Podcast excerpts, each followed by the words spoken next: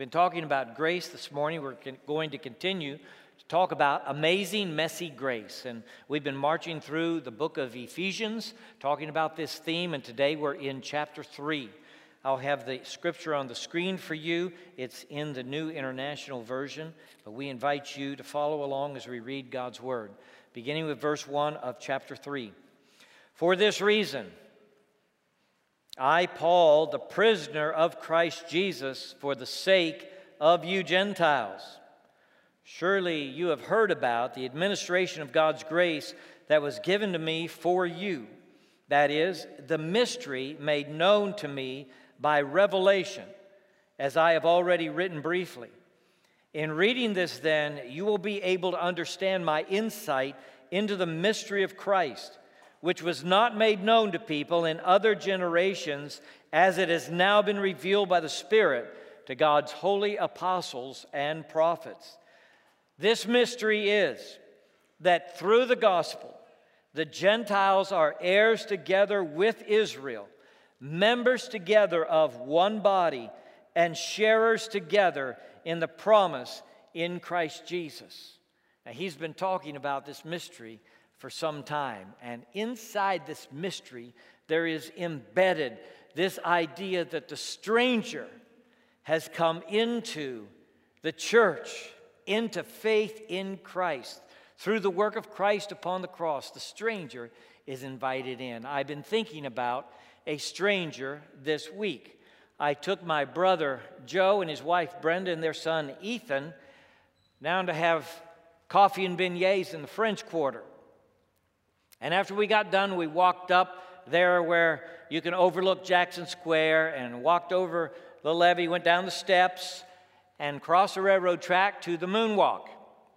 And there along the Mississippi River, we were just chatting and looking, and I saw a volleyball stuck in the rocks about halfway down toward the river. And we all looked at it, and I said, That's got to be Wilson. They said, It can't be Wilson, it's not Wilson. I said, It must be Wilson. What other volleyball would be there? And they insisted it wasn't Wilson, so I had to check. All right? So I went down the rocks, scrambled down the rocks to the volleyball. And when I got there, I picked it up, and sure enough, bring that up here, Andy. Where are you, Andy? Bring it up here. I did not write on this. This has not been staged. All right? It is Wilson. It said Wilson. It had Wilson on its face. See? I know what I'm talking about. Y'all listen to me. Okay? yes. And ever since that happened, and Kendra plays volleyball. Don't you, Kendra? Okay, so here, Kendra. That's your volleyball. Okay? Kendra's got Wilson now. She's the steward of Wilson. I thought about a stranger who fixed up that volleyball and left it in the rocks. Wonder who it was. Wasn't one of you, was it? I suppose I'll never meet that person who gave me this moment of delight, particularly when I realized it was Wilson and my brother said it wasn't. See, that was a moment right there, you know. And uh, this whole passage is about strangers. We picked up this theme all the way back in chapter 2 and even in chapter 1. We began talking about people outside of the covenant of promise, excluded from citizenship in Israel, and without hope and without God in the world. The Apostle Paul was describing these people who were beyond the pale of the old covenant. And he says about these strangers that God has done this amazing thing in bringing them in. Now, strangers sometimes make us anxious. People we don't know, people who don't maybe look like us or talk like us, sometimes we get anxious about them and we wonder, you know, who they are and what they might be doing. We can't understand what they say. And so that's kind of how the Gentiles were to the Jews. The Apostle Paul communicates to these Gentiles, and the story of you in the book of Ephesians about, is about Gentiles who are coming into the church of Jesus Christ. They are believing in Jesus, the Jewish Messiah, as their Messiah too. And the Apostle Paul, in order that we might know where he stands, introduces himself again in chapter 3 by saying he is Paul, the prisoner of Christ Jesus. He describes himself as the prisoner of Christ Jesus. Now, I thought he was the prisoner of Rome, didn't you? Those are Roman shackles on his feet. That's a Roman guard by his side. So it's evident that he's a prisoner of Rome, and yet he describes himself here as a prisoner of Christ Jesus. And there he is confessing the sovereignty of God over his circumstances. God is sovereign over the apostles' circumstances. So even though Rome has arrested him and is going to try him and eventually execute him, he is a prisoner of Jesus Christ and he describes himself that way. And I invite you to do the same. So that whatever your circumstances, whether you like them or whether you don't, if they are unpleasant, if you wish they were otherwise, to describe yourself as a prisoner of Jesus Christ who has come to these circumstances under his auspices and care and protection. And the circumstances are not a surprise to the God who created you and made you and loves you and has turned you loose in the world for his purpose. Paul says, I am a prisoner of Christ Jesus. Christ Jesus has captured my heart, He has captured my attitudes, He has captured my perspective. I am His prisoner. Now, there's a second dimension to the sovereign work of God in this introduction that He gives. He is a prisoner of Christ Jesus for the sake of you and you and you and all the Gentiles who are in the room, and I suppose it's almost all of us, all of you who are not the physical children of Abraham. The Apostle Paul was a prisoner of Christ Jesus for your sake, for you. Now, Paul always interpreted his conversion as a mighty act of God and intervention in his life. He was on his way to do something terrible to the church of Jesus Christ when God intervened, brought him to his knees, spoke clearly to him. Why do you persecute me? Jesus said to him in that moment of transformation. And the apostle left that place blind. And Saul of Tarsus became Paul, the, the apostle. Why? Through a sovereign choice of God, by an act of God. And this is what he is saying to you and to all those Gentiles who have come to know Christ really through that initial witness that Paul carried to the first century Gentiles. I am a prisoner of Christ Jesus, he says, for your sake. For you.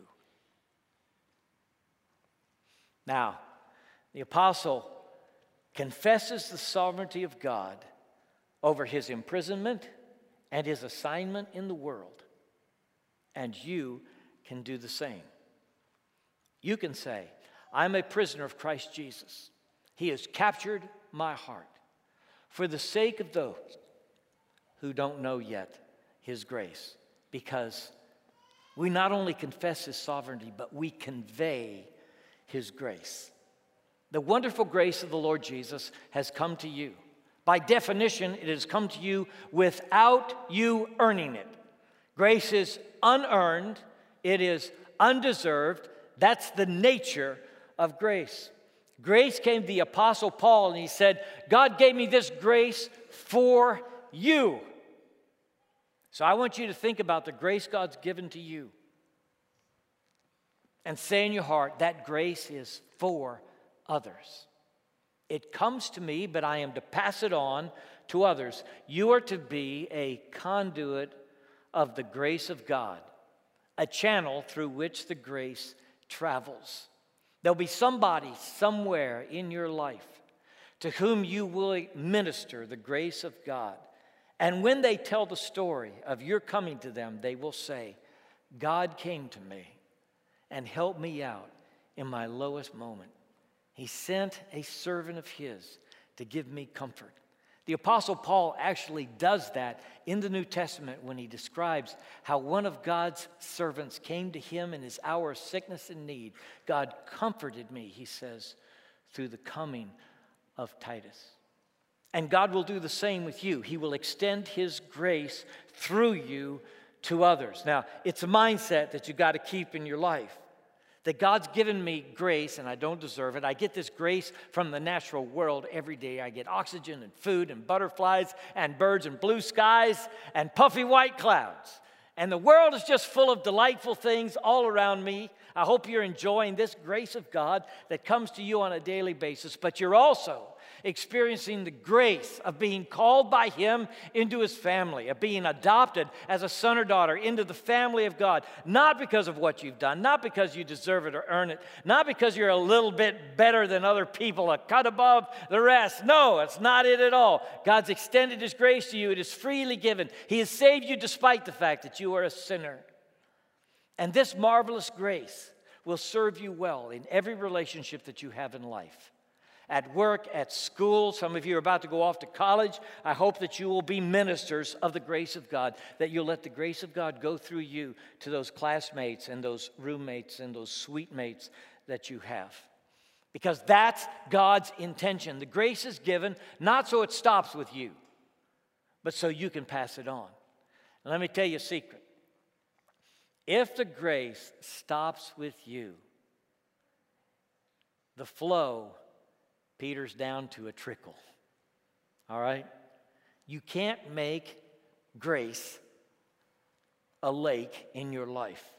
You've got to be content to let it be a river, okay? So you got to let it flow through you to others. And if you'll do that, you'll experience God's grace. His mercies will be new every morning in that dorm, in that house, wherever you may be. His mercies will be new every morning because you know the grace is given to you to pass on to others, the conveying of God's grace.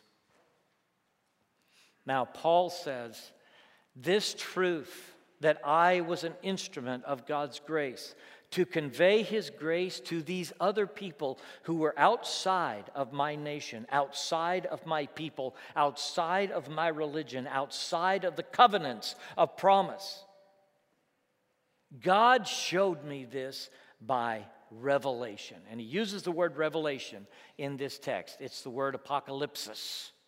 It talks about what has been covered up that is now revealed. And he says about this that for ages past, in generations past, people didn't understand this, they didn't realize it. But now, in this generation, God has revealed this truth. It was true all along, but now it's being revealed. The apocalypse happens not at the end of time, but when the revelation comes. A revelation is by definition dependent on God. It's illustrated by Paul's conversion. God just breaks into his life. God talks to him and says, Look, I am Jesus whom you're persecuting. I mean, that is a revelation. He didn't ask for it, he didn't know it was coming, it just happened to him. Have you ever had a revelation happen to you? They do happen still. I was 16 years old and I'd worked all summer to buy a bunch of plywood and 2x4 so we could make a camper for our 61 GMC Chevrolet pickup. And when I got free of work, we went to work on that camper. We made it eight feet wide. It was right at the legal limit. If you slept on the side of that camper, you were above the pavement. Right? My father got tired. I was 16 years old, but I've been driving for a few months, and he said, Dave, why don't you drive the pickup? And he went back and fell asleep in the back. So I was driving this pickup truck toward downtown Dallas, and I was 16 years old, and I had nine siblings. Yes, nine siblings, all right? My brothers and sisters in the back with my mom and dad. And as we're going along, all of a sudden the motor cuts out on me. I know it's the engine. It sputters. It sounds like it's about to die. I'm thinking, what is happening to this truck? And I finally decided it must be running out of gas. So at the earliest exit that I could find, I swerved off the highway on that exit ramp that went uphill. And as I was going uphill, I tried to put on the brakes at the stop sign, and the brakes went right to the floor. I had no reaction to the brakes. Now, how does the engine connect to the brakes?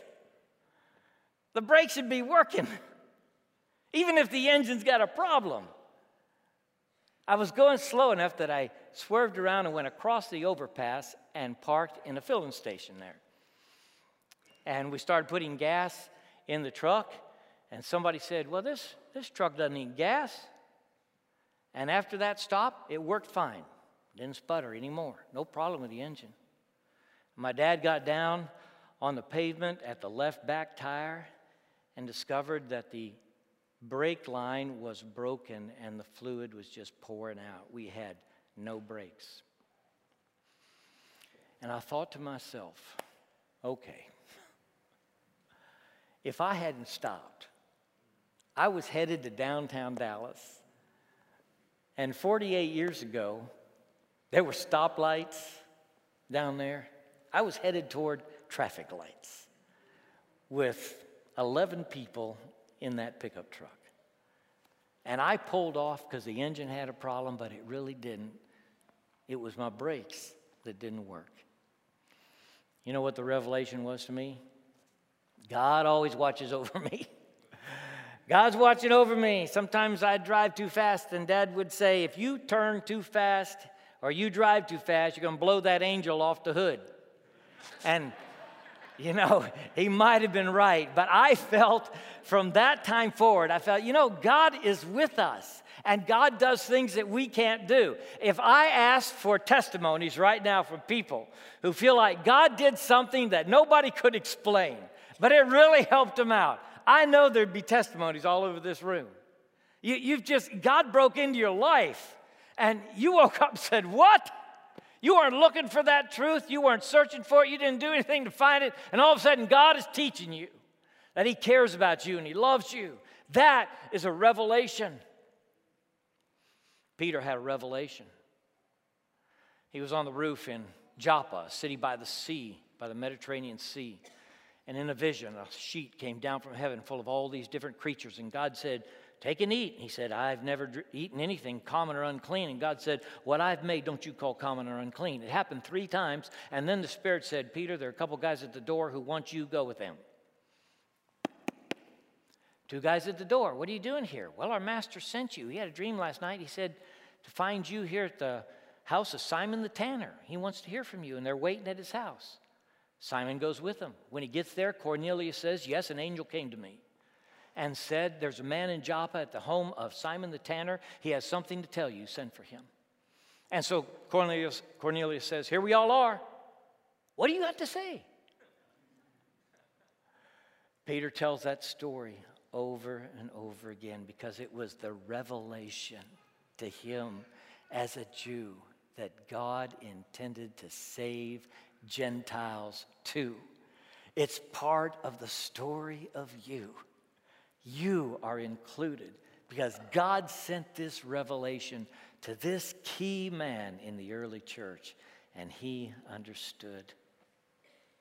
It was September 28, 1928, when Dr. Alexander Fleming came back to his lab, which was a mess, he wrote. And as he went to the counter where they had the Petri dishes, he discovered that those dishes that had been set out there and nobody had taken care of had mold all over them. And when he slid them under the mic- microscope, he realized that the mold was killing the bacteria. You say, big deal. Yeah, big deal. When I was a boy, I stepped on a nail, a line started coming up my leg. When I went in to see the doctor, he said, if, been, if this had been 30 years ago, you might have died from this infection. But we now have penicillin. Because Dr. Fleming discovered mold on his Petri dish. It changed the way we do medicine in the world and saved millions of lives. Now, some people will say it's accidental, it's just a coincidence. But it was a revelation to Fleming. God intervenes in all kind of ways to make sure we get the message of his grace. Believe the revelation. That's what I'm saying. Believe the revelation that God gives, okay? Because to hear this mystery requires revelation. We don't come by this on our own, we don't come by it by accident. Paul says that he now understands this mystery that was hidden not but from a few people, but from generations of people. It was embedded there in the old promise, in the old covenant. But the people of God never saw it, they never understood it. It was waiting to be revealed when Jesus came. And the mystery is this God includes the strangers the Gentiles, who are everybody else in the world except for the physical children of Abraham who are Jews. That all the Gentiles are included also in the wonderful grace of God extended through the Messiah, Jesus. This is the mystery that is made known only by revelation. Consider the apostle. He is a Pharisee of Pharisees. He's at the top of his religious group.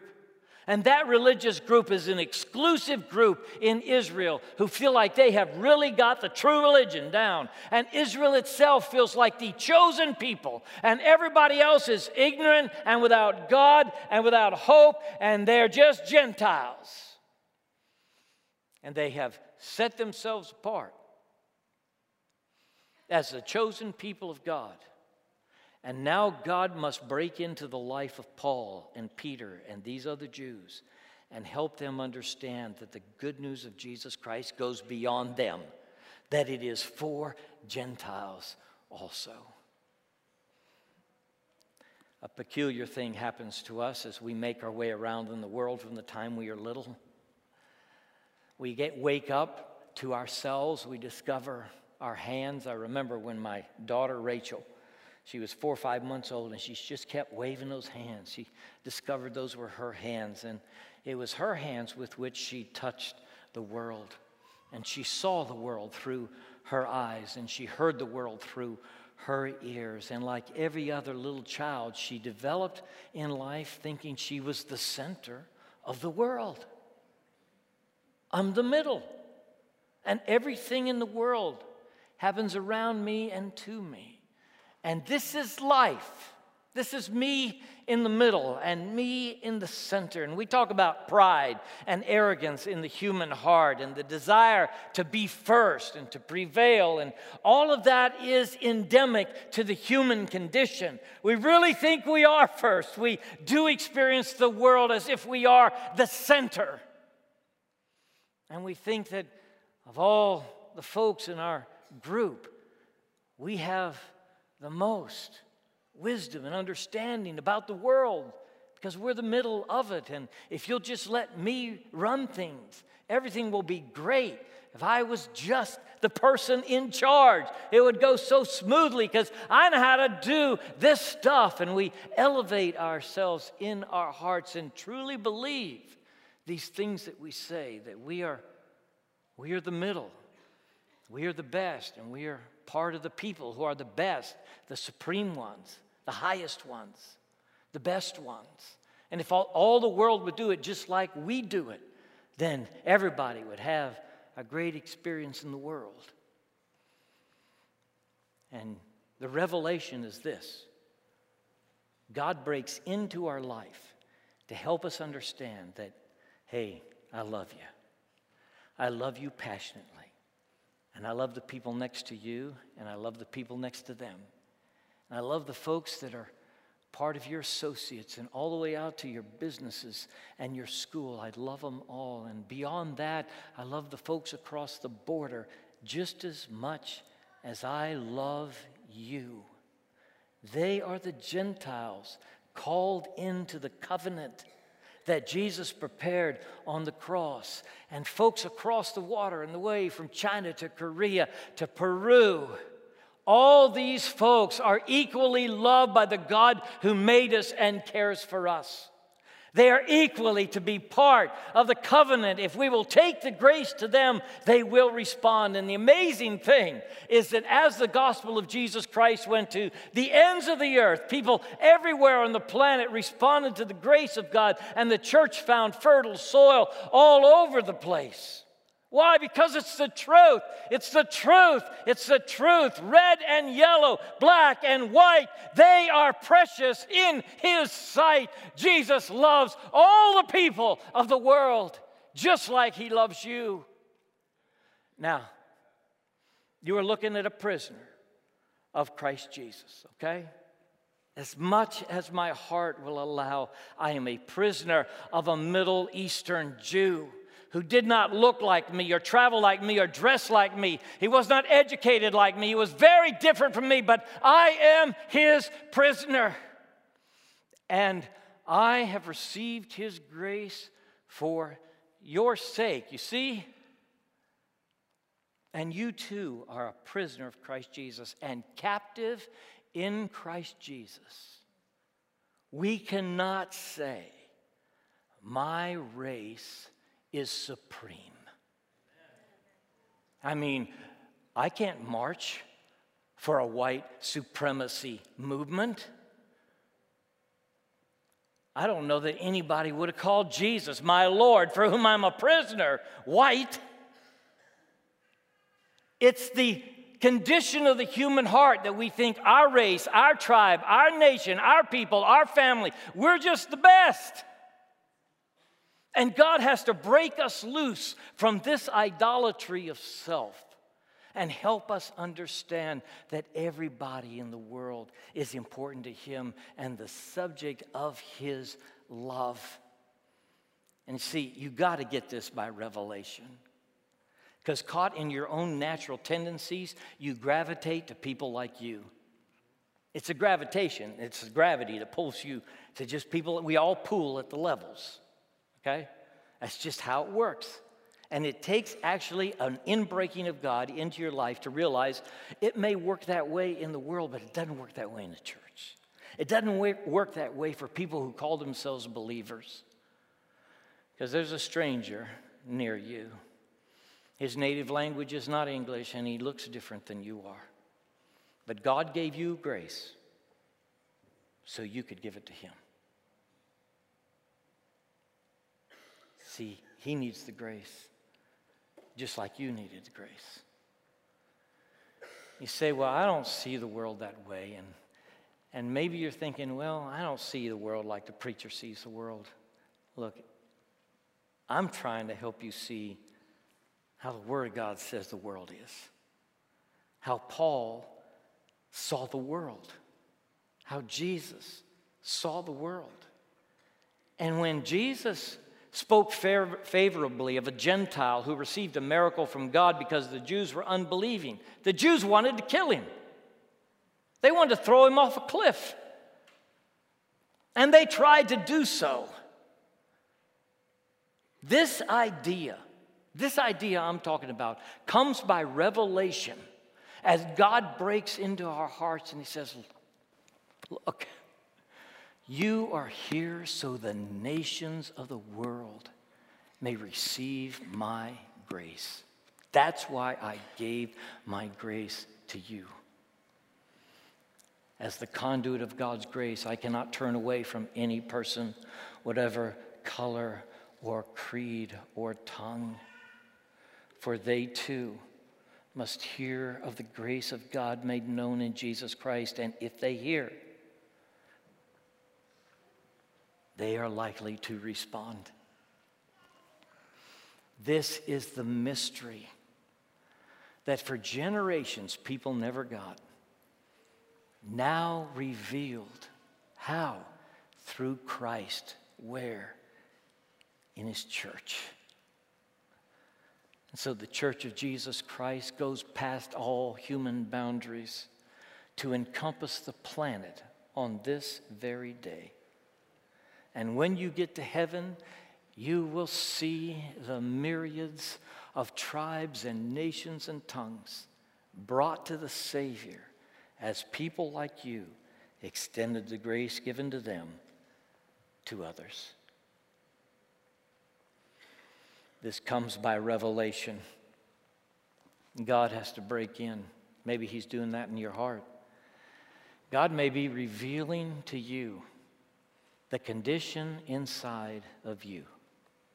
There may be hatred, anger, and bitterness that is there from some misconception that you were supposed to be first and you got mistreated or left out. Your salvation and all that God's doing in your life, it's not about you, it's about Him. You are not the center of the world, God is. And God has called you into His presence not so you will be the center of the world, but so you will make Him the center of your world. And when He is the center, the world is transformed. And you confess, I am the prisoner of Christ Jesus for the sake of you. Thank you, God. Bow with me, please.